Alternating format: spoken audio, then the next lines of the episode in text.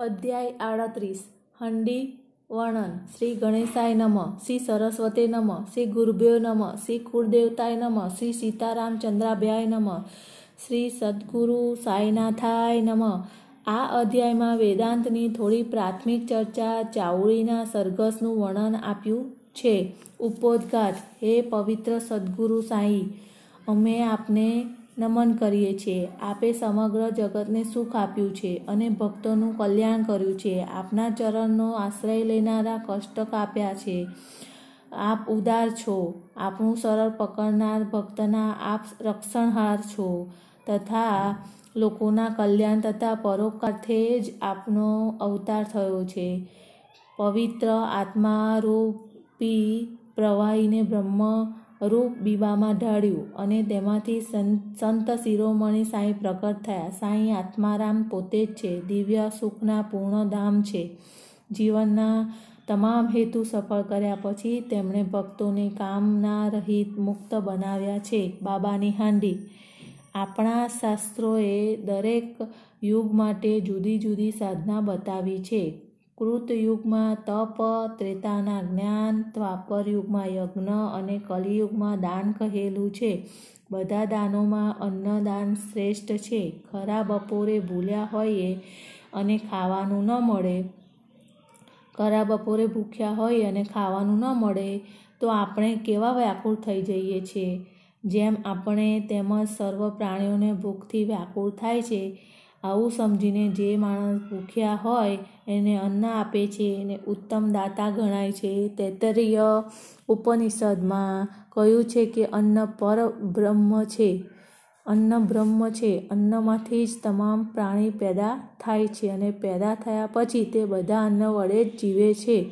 તથા છેવટે મૂક્યા પછી પાછા અન્નમાં પ્રવેશે છે. ખરા બપોરે આપણે બારણે અતિથિ આવે ત્યારે તેને જમાડીને તેનો સત્કાર કરવાનો આપણો ધર્મ છે. અન્ય પ્રકારના દાનમાં ધન, કપડાં કે સંપત્તિના દાનમાં આપણે કંઈ વિવેક વાપરવો પડે છે, પણ અન્નદાનમાં આવો કોઈ વિચાર કરવાની જરૂર જ નથી.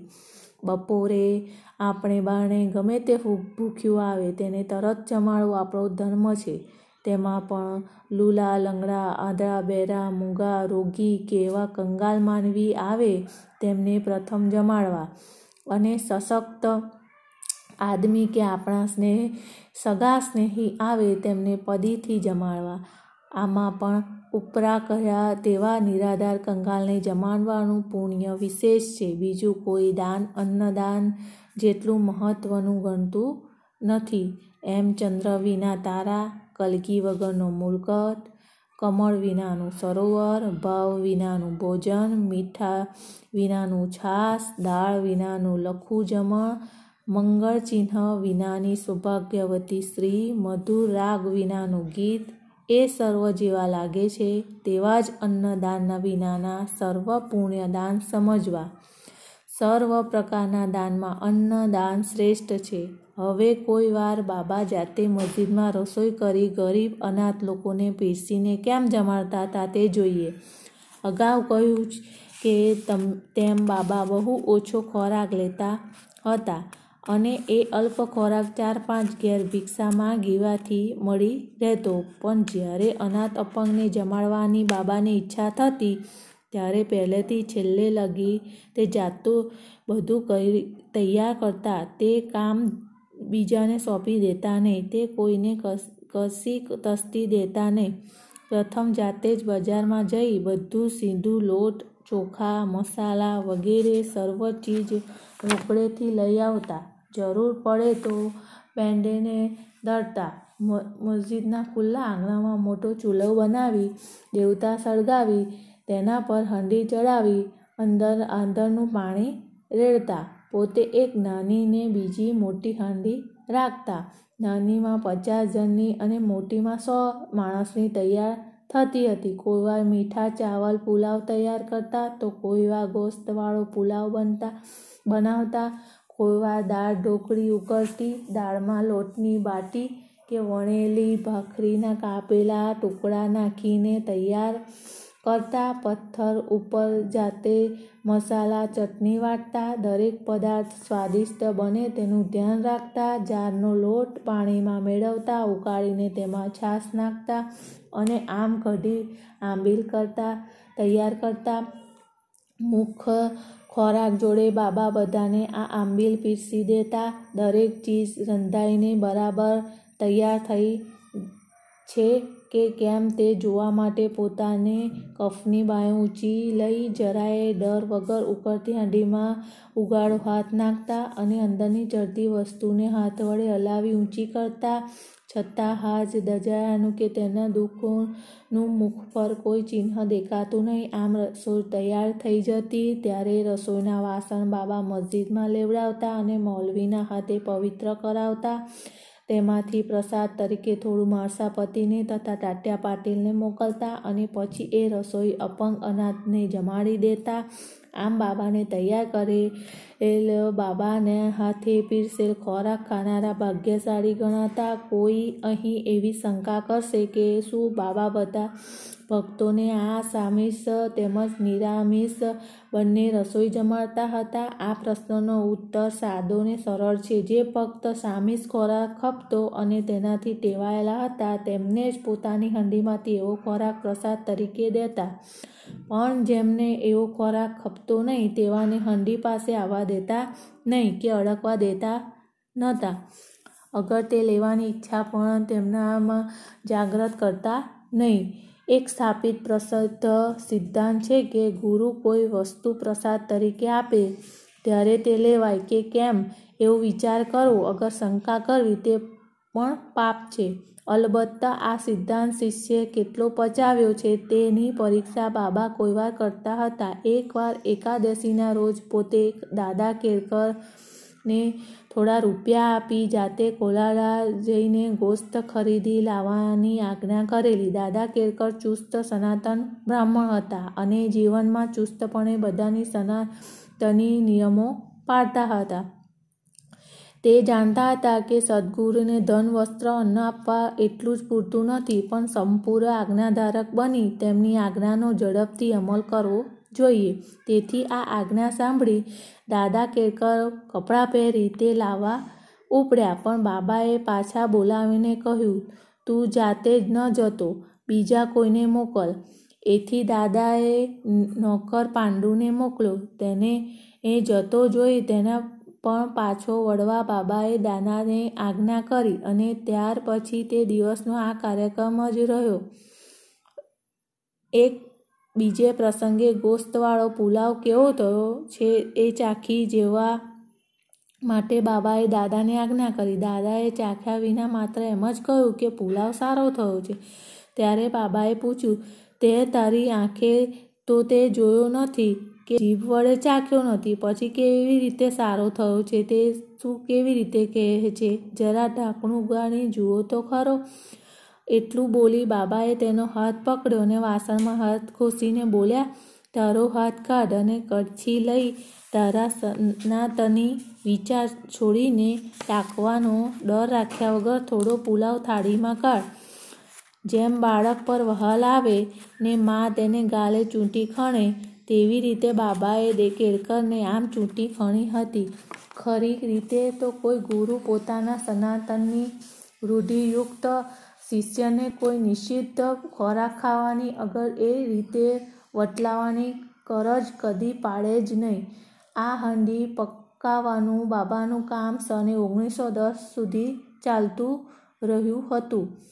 એ પછી તેમણે તે બંધ કર્યું. દસ ગણુના કીર્તન વડે આખા મુંબઈના ઇલાકામાં અને બહારની બાબાની કીર્તિ પ્રસરવાની લોકોની ટોકબંધ સીડી આવવા લાગ્યા અને સીડી યાત્રાધામ બન્યું. આ ભક્તો નૈવેદ્ય પદાર્થ, મીઠાઈ, મેવા, ફળ વગેરે લાવતા હતા. આમ નૈવેદ્યના જાત જાતના એટલા બધા પદાર્થ આવતા કે ફકીરો તથા ગરીબ ગુરખા ધરાઈને જમી શકતા, છતાં કેટલું વધી પડતું. તેથી બાબાએ હંડી પકાવવાનું બંધ કર્યું અને આ નૈવેદ્ય જ અનાથ અપંગને પોતે પીરસી દેતા. ઉપરાંત સ્થાનિકો, મંદિરો તથા દેવ પર પણ બાબા કેવો પ્રેમ તથા માન રાખતા તે દર્શાવનારી નાના સાહેબ ચાંદોરકરની એક કથા કહીએ નાના સાહેબનું મંદિર માટે માન. કેટલોક લોકો જાતે અનુમાન કરીને હતા કે શ્રી સાંઈબાબા બ્રાહ્મણ હતા. તો કોઈ કહેતા કે મુસલમાન હતા. ખરી રીતે તો કોઈ કોમના નહોતા. તેમનો જન્મ ક્યારે, કઈ કોમમાં, ક્યાં, કયા માતા પિતાના પેટે થયેલા તેની સાચી ખબર કોઈને નથી. તો પછી તે બ્રાહ્મણ હતા કે મુશ્કેલ, એમ કેમ કહેવાય? મુસ્લિમ હોત તો પોતે મસ્જિદમાં ધૂણી જડતી કેમ રાખતા? ત્યાં તુલસીનું વૃંદાવન કેમ રોપ્યું હતું? મસ્જિદમાં સંઘ ઝાલર તથા વાજિંત્રો કેમ વગાડાવતા? હિન્દુ મૂર્તિ પૂજનની વિવિધ વિધિઓ કેમ દે, થવા દેતા? હિન્દુ મંદિરોના જીર્ણોદ્ધાર માટે પોતે પંદર પંદર પૈસાના કેમ વાપરતા? હિન્દુ મંદિર કે એ હિન્દુ દેવનું કોઈ પણ જરા અપમાન કરે તો તે પોતે મુદ્દલ ચલાવી લેતા નહોતા. એકવાર નાના સાહેબ ચાંદોકર સાધુ બનેલા પોતાના સાધુ બીની વાલાને સાથે લઈ શેરડી આવ્યા. મસ્જિદમાં આવીને બાબા જોડે વાતો કરવા બેઠા. ત્યારે બાબા નાના સાહેબ પર ગુસ્સે થઈ બોલ્યા, તું આટલા બધા વખતથી મારા સંગાતે રહે છે, છતાં તારું વર્તન આવું કેવું? પ્રથમ તો નાના સાહેબ સમજ્યા નહીં. તેથી પોતાને સમજ પાડવા બાબાને વિનંતી કરી. બાબાએ તેને પૂછ્યું, તું કોપર કામ ક્યારે આવ્યો? ત્યાંથી શેરડી કેમ આવ્યો? તે વેળા નાના સાહેબ પોતાની ભૂલ સમજ્યા. પોતે શેરડી આવતા દર વખત માર્ગમાં કોપરકામ ગોદાવરી કાંઠેના દત્ત મંદિરમાં જઈને દર્શન પૂજન કરતા હતા.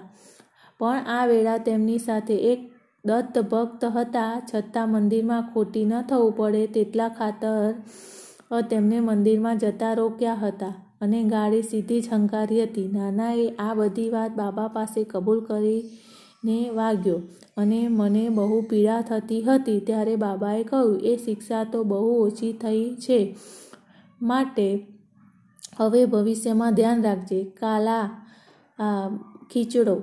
બાબા નૈવેદ્ય કેમ પીરસતા હતા તે પણ જોઈએ. આરતી થઈ રહી રહ્યા પછી બાબા ઉદી આશીર્વાદ દઈ બધા લોકોને ઘરે મોકલી દેતા હતા અને પછી પોતે અંદર જઈ નિમ્બરાને પાસે અડેલી જમવા બેસતા. બાબાની જોડે જમનારા ભક્તો બે હારમાં બેસી જતા. એક હાર જમણી બાજુ અને બીજી ડાબી બાજુ બેસતી. આવેલું નૈવેદ્ય ભક્તોના થાળમાં ઠાલવતા તેમાં પોળી પૂરી, માંડી, બાસુંદી, સાંજા, ભાત વગેરે અનેક વસ્તુઓ આવતી. બાબા તેને સ્પર્શ કરી, પાવન કરી, પ્રસાદ બનાવે, રાહ જોઈ અને નૈવેદ્ય લાવનાર ભક્ત બહાર બેસતા. પછી ભક્તો બધી વસ્તુ મિશ્ર કરી ખીચડો કરતા અને બાબા પાસે મૂકતા. એ સર્વ ભગવાનને ધરાવીને બાબા પવિત્ર કરતા અને પછી તેમાંથી લઈ લઈને બહાર રાહ જોતા ભક્તોના વાસણમાં થોડું થોડું આપતા. ત્યારબાદ બાકી વધેલું નૈવેદ્ય બાબા અંદર બેઠેલા ભક્તોને પીસી દેતા અને તેમને ધરાઈને જમાડતા. પોતે આ નૈવેદ્ય બધની તબિયતનું ધ્યાન રાખીને એ જોઈતું પીસી દેવાની આજ્ઞા નિત્ય સામાન્ય તથા નાના સાહેબ નિમોણકરને આપતા હતા. એ બંને જણ કાળજીથી અને ખુશીથી આ કામ કરતા, આ રીતે પ્રસાદનો કોળિયાને ભરતા દરેક ખૂબ સંતોષ આનંદ થતો. આવું મીઠું, પવિત્ર, પ્રેમાળ ભોજન મળવું કેટલું દુર્લભ છે? આ ભોજન સદા મંગળ, સદા પવિત્ર હતું. છાસનો વાટકો. હું પણ એકવાર સત્સંગમાં બેસીને પેટ ભરીને જમ્યો હતો. એ વખતે બાબાએ મને છાસનો એક વાટકો પીવા આપ્યો. તે જોઈને હું રાજી થયો પેટ ભરીને જમેલો હોવાથી હવે પેટમાં જગા નહોતી, તેથી ડરતો હતો. છતાં મેં એક ઘૂંટડો પીધો. એ છાશ બહુ સ્વાદદાર લાગી. મને સંકુચિત થયેલો જોઈ બાબા બોલ્યા, તું એ બધી છાશ પી આવી છાશ તને કદી ફરી મળવાની નથી.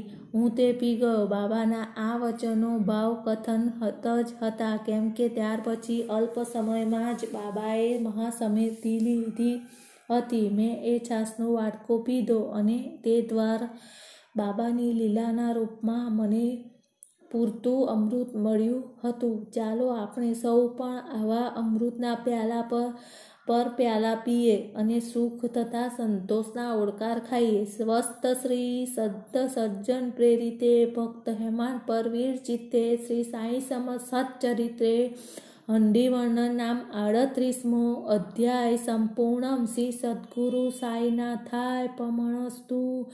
શુભ ભવંતુ.